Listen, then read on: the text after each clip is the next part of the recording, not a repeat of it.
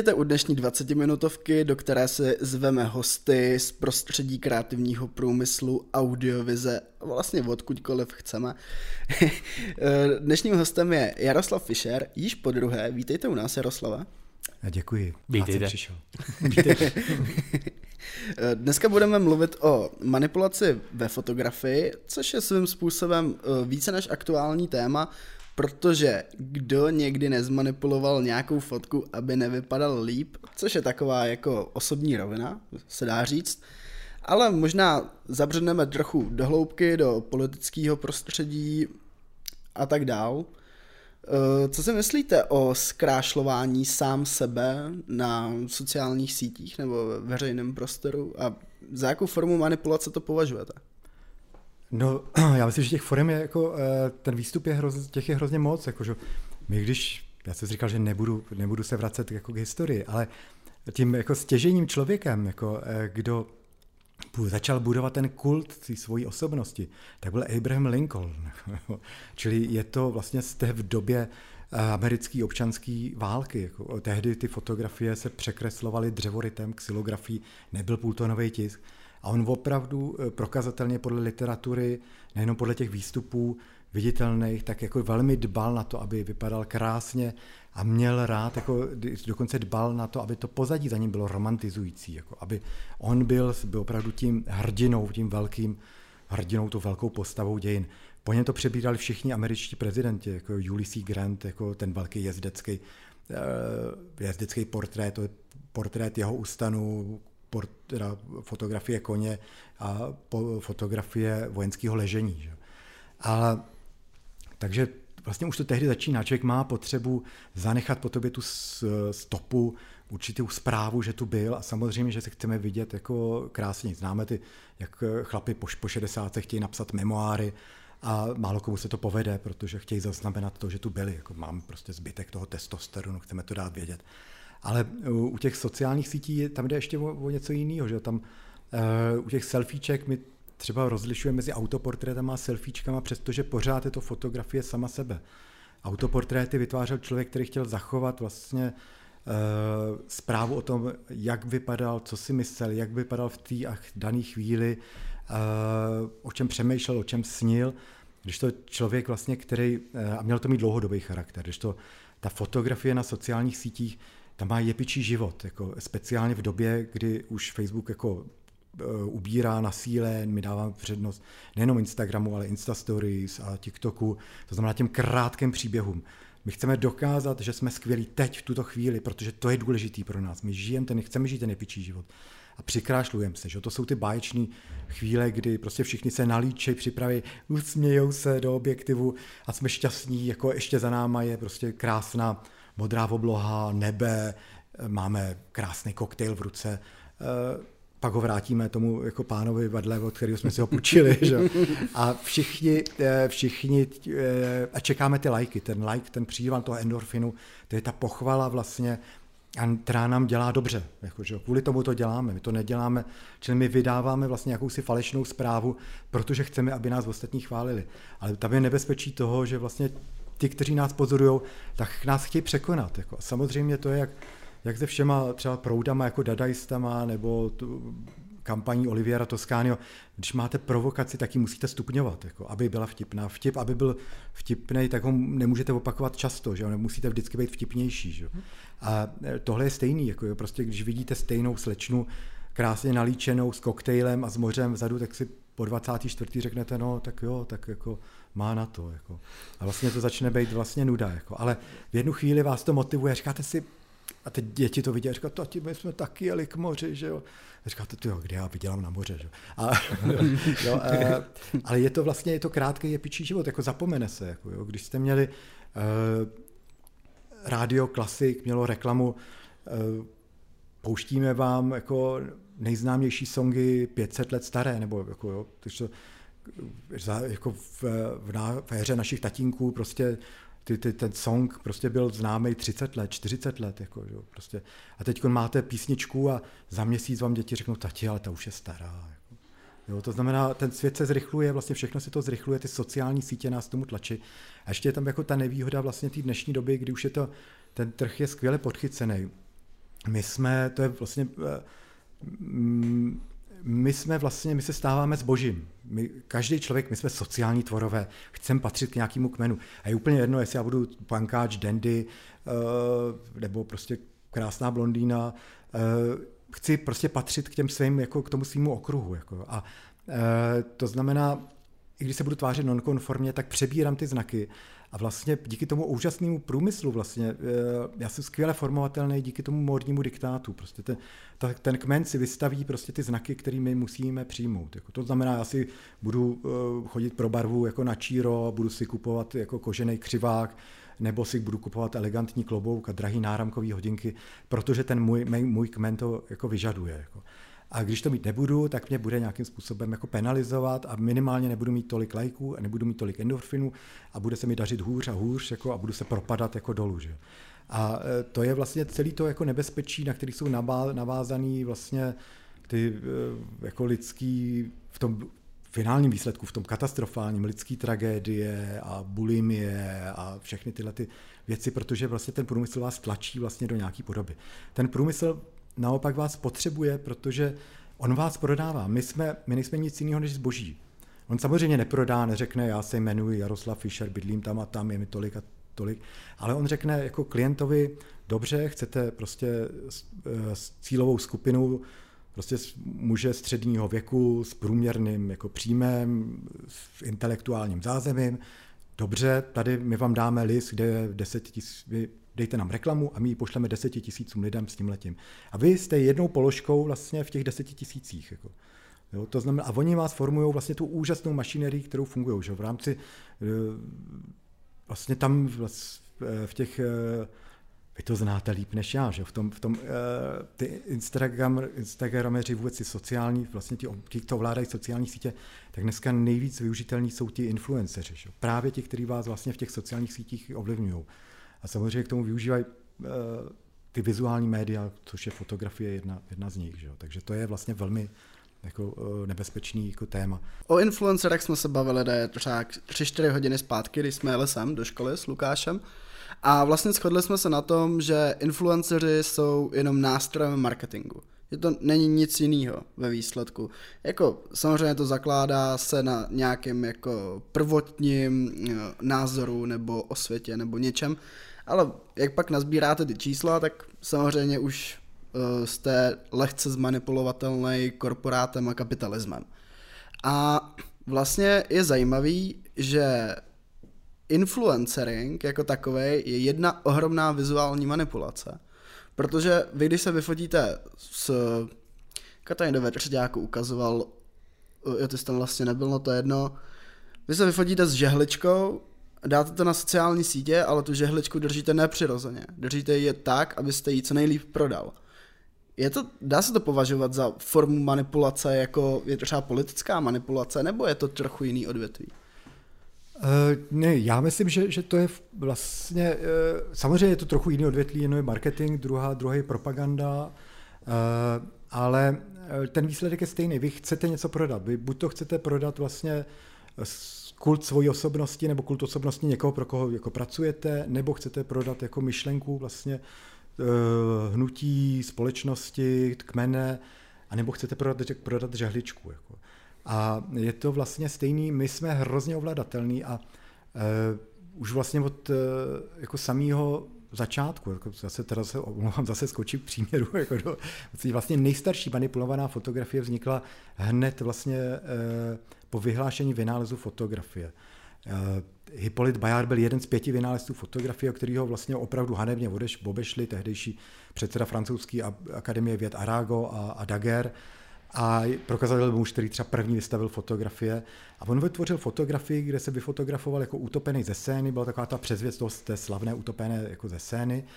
A dal tam k tomu, k tomu přípis, jako, kde popisuje, že prostě ta francouzská vláda a akademie, která dala do životní rentu teda jako Daguerrovi a vyhlásila dagerotypy, ne fotografii, oni vyhlásili dagerotypy a obešla ho, tak prostě tak eh, vlastně dala všechno jednomu muži a zatím ty ostatní vynálezce neuznala. Protože te, a má ten text, kdy píše vlastně jako v třetí osobě, že tento muž, který se po tři roky zabýval vynálezem fotografie, byl hanebně obejděn a tak dále a končí to tím tou krásnou větou dámy a pánové, ročte poodstoupit, protože by mohl být uražen váš čich, jak, jak vidíte, tělo eh, a končetiny tohoto gentlemana již začínají zahnívat. Že? A, a, a vlastně tohle stačilo k tomu, že vlastně ta fotografie, která eh, se dostala do nějaký jako postupně vlastně do veřejnosti, byla přetištěna xylografií, vlastně, vlastně vyšla, tak eh, strhla takovou pozornost, že vlastně francouzská vláda se mu za několik let, fakt, že to trvalo určitý období, vlastně omluvila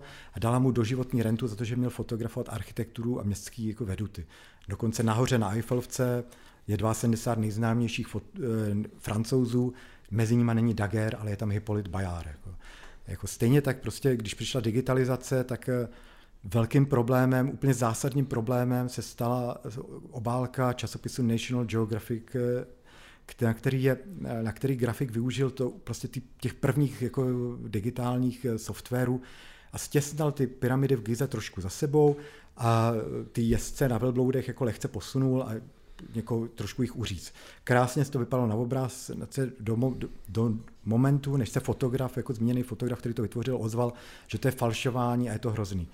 Časopis National Geographic eh, je nejstarší fotografický časopis. Že? Tehdy vlastně v tom roce 1888 se taková parta 30 jako, uh, filantropů opila v kosmoklubu a založila National Geographic Society a za 6 měsíců vydávali časopis, jako první fotografický jako časopis. Čili a časopis, který je konzervativní v tom smyslu, že vlastně i když využívá vizuální efekty, triky, tak je vždycky jako věrný, veristický. Že?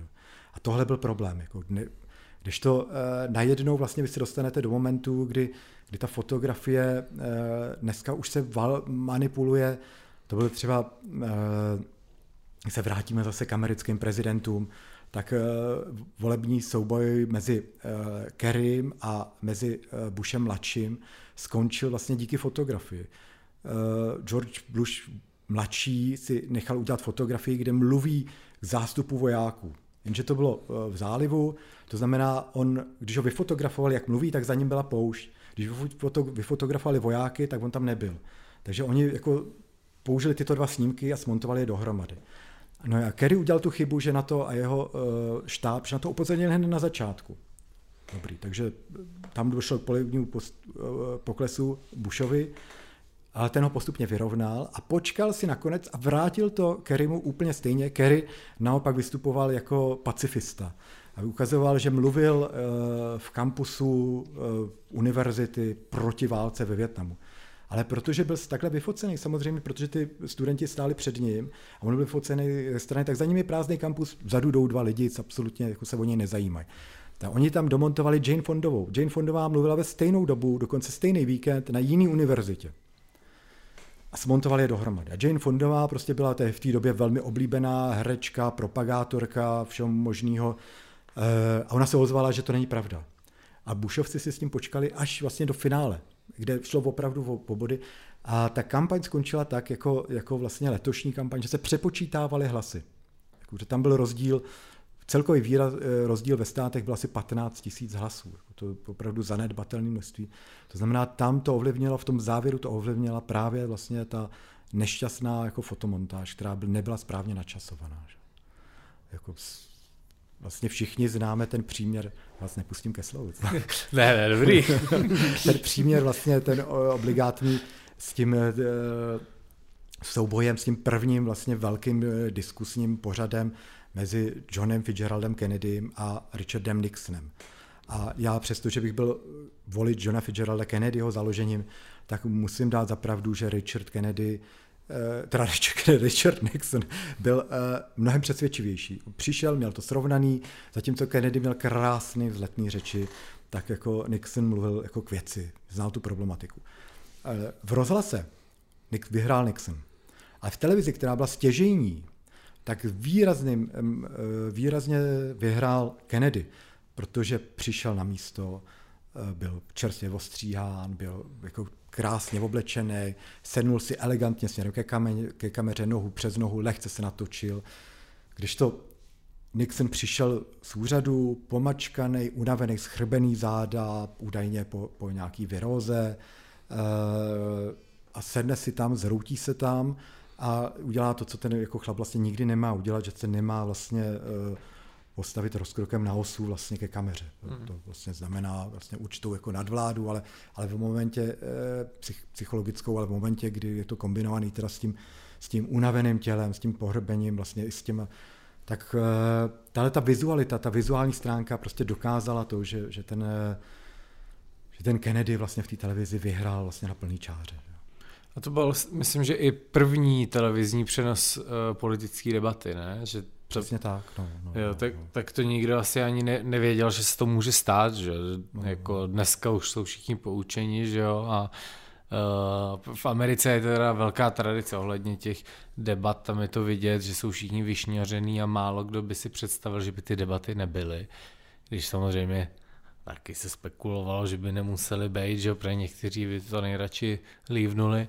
To je jedno, ale mi při tom uh, povídání napadlo, uh, jak jsem se bavil o těch sociálních sítích, kde, se, kde třeba to je manipulace jako ne přímá, ale různě se to zkrášluje, tak jsem nedávno přemýšlel nad tím, že je zvláštní, že svatební fotografie musí být vždycky barevná že třeba mě by bavilo fotit svatby černobíle, protože, jak říká Antonín Kratochýl, vidím barevně, nevím, proč bych tak měl fotit.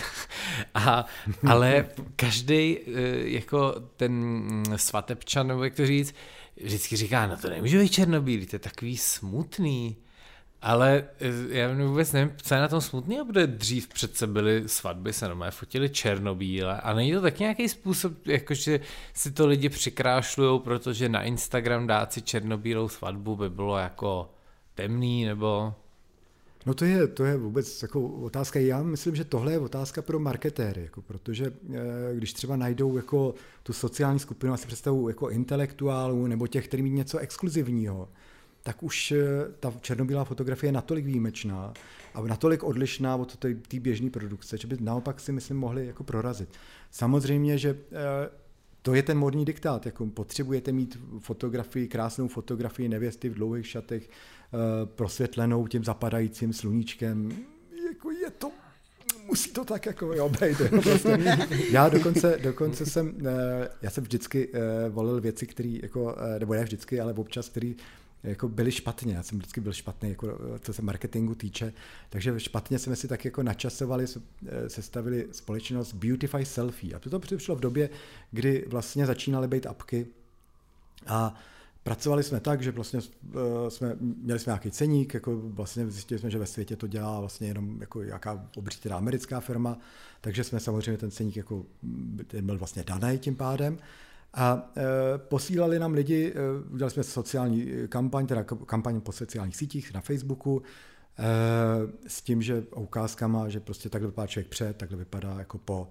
A dali jsme tam ty ceny jako a běžely ty kampaně, pomaličku přibývali lidi, ale samozřejmě pořád se platili, když ty kampaně na sociálních sítích nejsou drahé, tak prostě se pořád jako platili, ty peníze šly zpátky jako do té jako reklamy.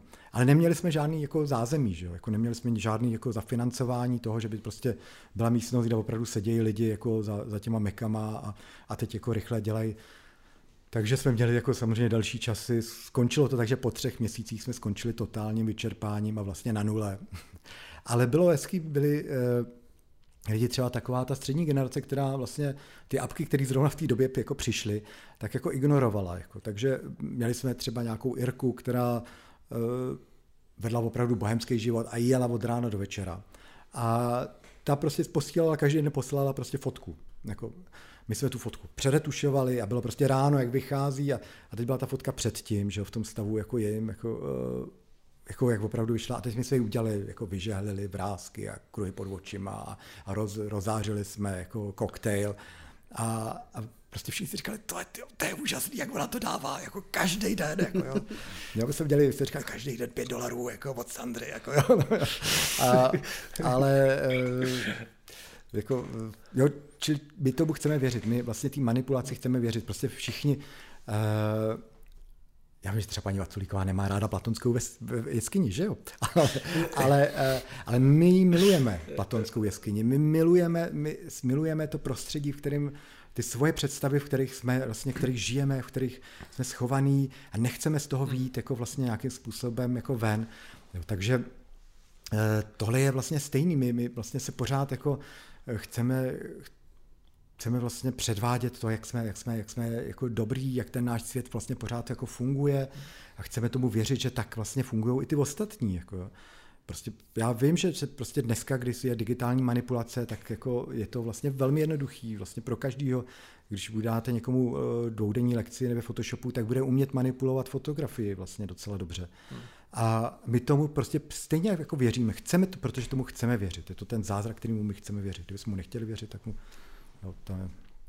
to byly krásná slova na závěr, protože náš čas je naplněn. Eh, pro dnešek se s, ná, s váma rozloučíme, s náma se rozloučíme taky.